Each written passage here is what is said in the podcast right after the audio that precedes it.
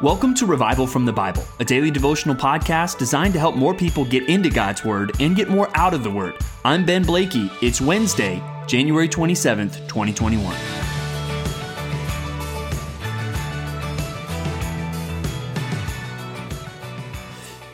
If something is easy for God, does that mean it will be easy for us?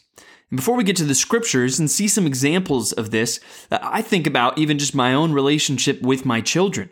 I think of tasks that are easy for me, that even I want to help my children with. But that does not mean it will be easy for them.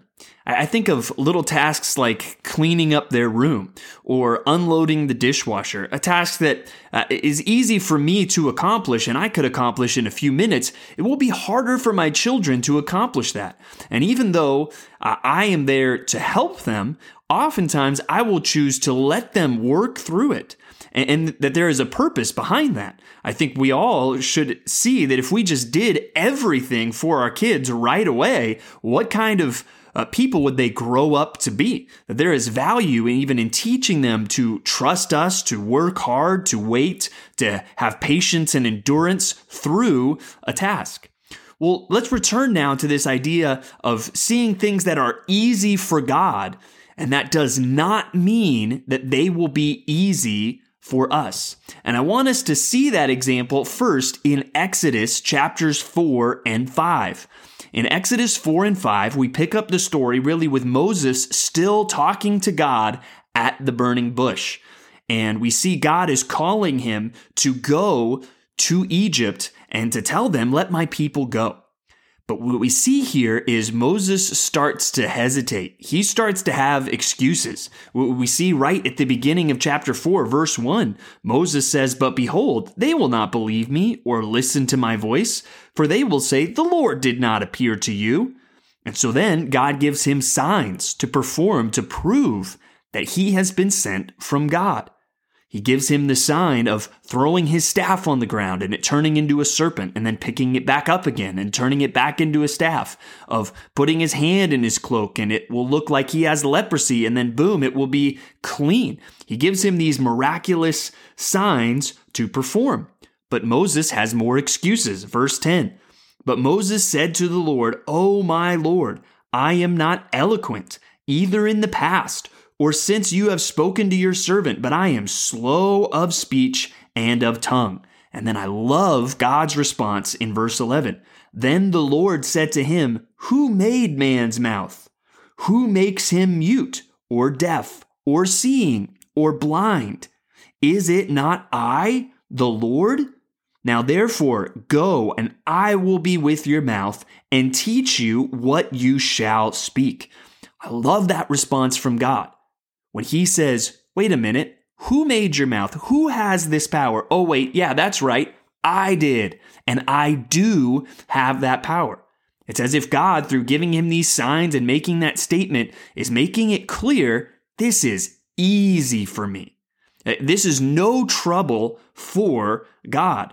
But we still see Moses struggling. After that, he straight up says to God in verse 13, Oh my Lord, please send someone else.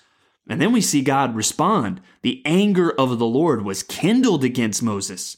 And he said, Is there not Aaron your brother, the Levite?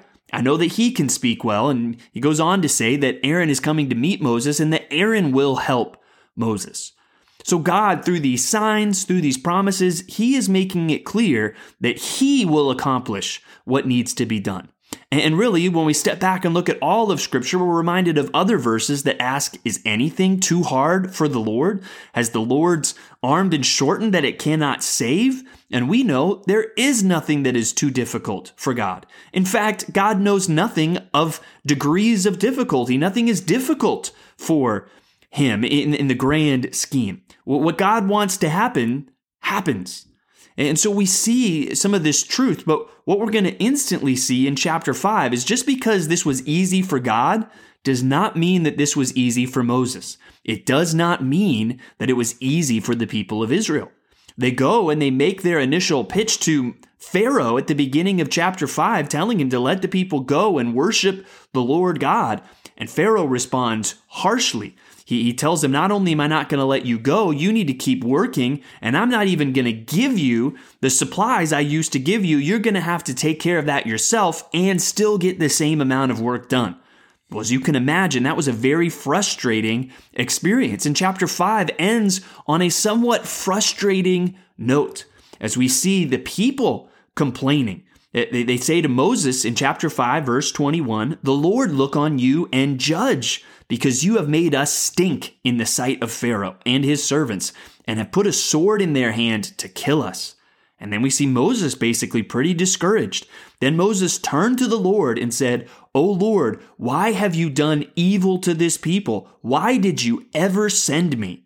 For since I came to Pharaoh to speak in your name, he has done evil to this people, and you have not delivered your people at all.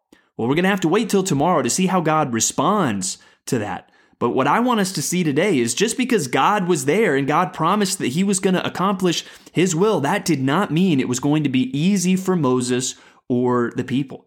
And here, even they found themselves discouraged. And even though we don't know the specifics, we'll, we'll see that tomorrow, we know the story.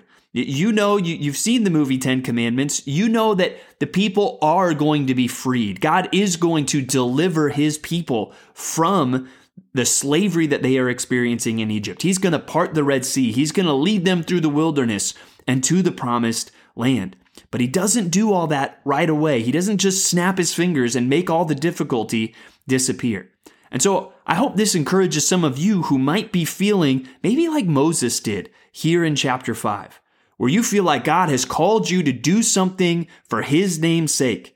And you feel like, wow, this is difficult. And you even begin to question, why did, why did you even send me, God?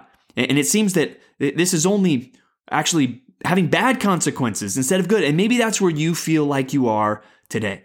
Well, I want to encourage you to trust God we clearly see in Scripture that God has all the power, but we also clearly see in Scripture He doesn't always just snap His fingers and do what, what we want Him to do right away. And often there are great lessons for us along the way as we learn to trust God, as we learn to wait on God, as we learn to bring our frustrations to God and to persevere in prayer.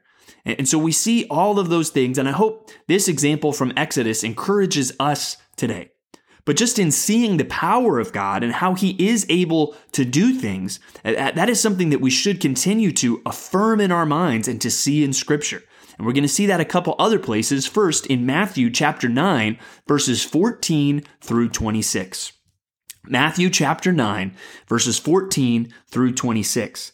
And here, especially in verses 18 through 25, we see Jesus do some amazing miracles. First, he raises a girl from the dead. I mean, imagine the hopelessness of these parents. If you have a daughter, imagine the pain that would come from seeing that child pass away. But Jesus shows his power. And really, there's no greater miracles that Jesus does in his time on earth than raising people from the dead. And not only does he do that while he's on his way to do that, there's this woman that has this issue. And we know from other gospels that go a little more in depth that this had been a long term issue. And she had spent all of her money and 12 years of her life trying to resolve this issue, and it seemed hopeless. But even in this hopeless situation, even just as she hopes, a touch of Jesus' garment heals her.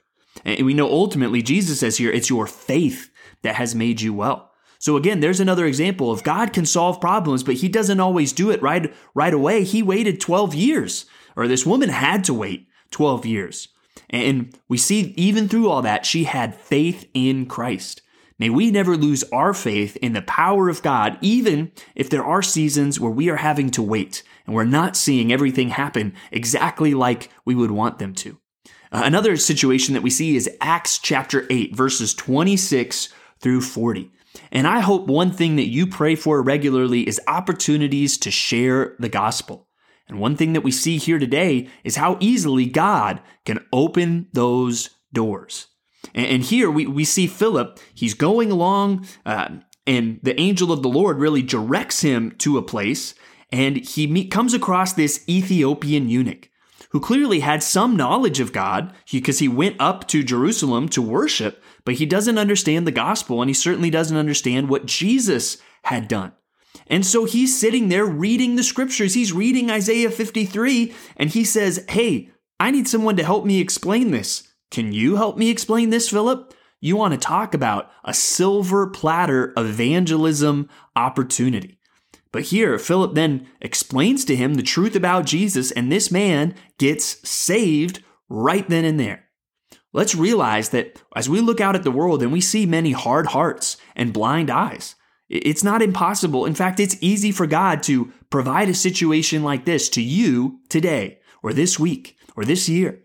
And may we be praying and continue to pray, God, give me some of these open door situations. Now, let's not limit our evangelism to only these silver platter opportunities, but let's pray for God to bring us to the right place at the right time with the right person so that we can be the one to share the truth about Jesus Christ and see that person come to salvation. Well, as we've mentioned today, many times God does make us wait.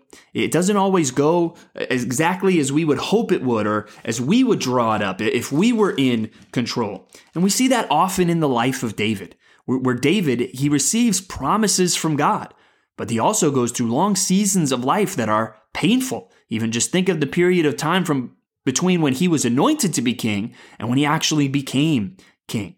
And so we see him praying again as we look at Psalm 17, 8 through 15, how he is calling on God. And he is even calling on God to protect him and to confront and to defeat his enemies. But we see that God isn't always doing that right away. And how does he comfort himself? Well, I was particularly moved by the last couple verses of this psalm. Look at verses 14 and 15. In verse 14, he says, From men by your hand, O Lord, so he's asking for protection from these men, from men of the world whose portion is in this life. So he says, These evil men, they're obsessed with the here and now. Their focus is on this life, and to some extent, they seem to be prospering. He goes on to say, You fill their womb with treasure. They are satisfied with children, and they leave their abundance to their infants. So it seems like some of these wicked men are getting away with it. But then David reminds himself of the truth. And in verse 15, he says, As for me, I shall behold your face in righteousness. When I awake, I shall be satisfied with your likeness. And I think this is true, should be true for every Christian, even as we think about our hope in heaven. As we look towards the future, that we should see hey, even though this world, it, might seem that some of the people that disregard God and live their own life, it might seem like they have this good life and wealth and, and all these other things. But I know as for me, I'm going to see God's face in righteousness. And not only that, I am going to be like Him someday. And so, through the difficulties of life, even when it's not easy for me, even though I know God's in control, I am setting my hope on eternity. And I hope that hope gives us all encouragement today. Thanks for digging into God's Word with me today on Revival from the Bible. For more resources, check out revivalfromthebible.com. To learn more about Compass Bible Church Treasure Valley, go to compassbible.tv. The grace of our Lord Jesus Christ be with you.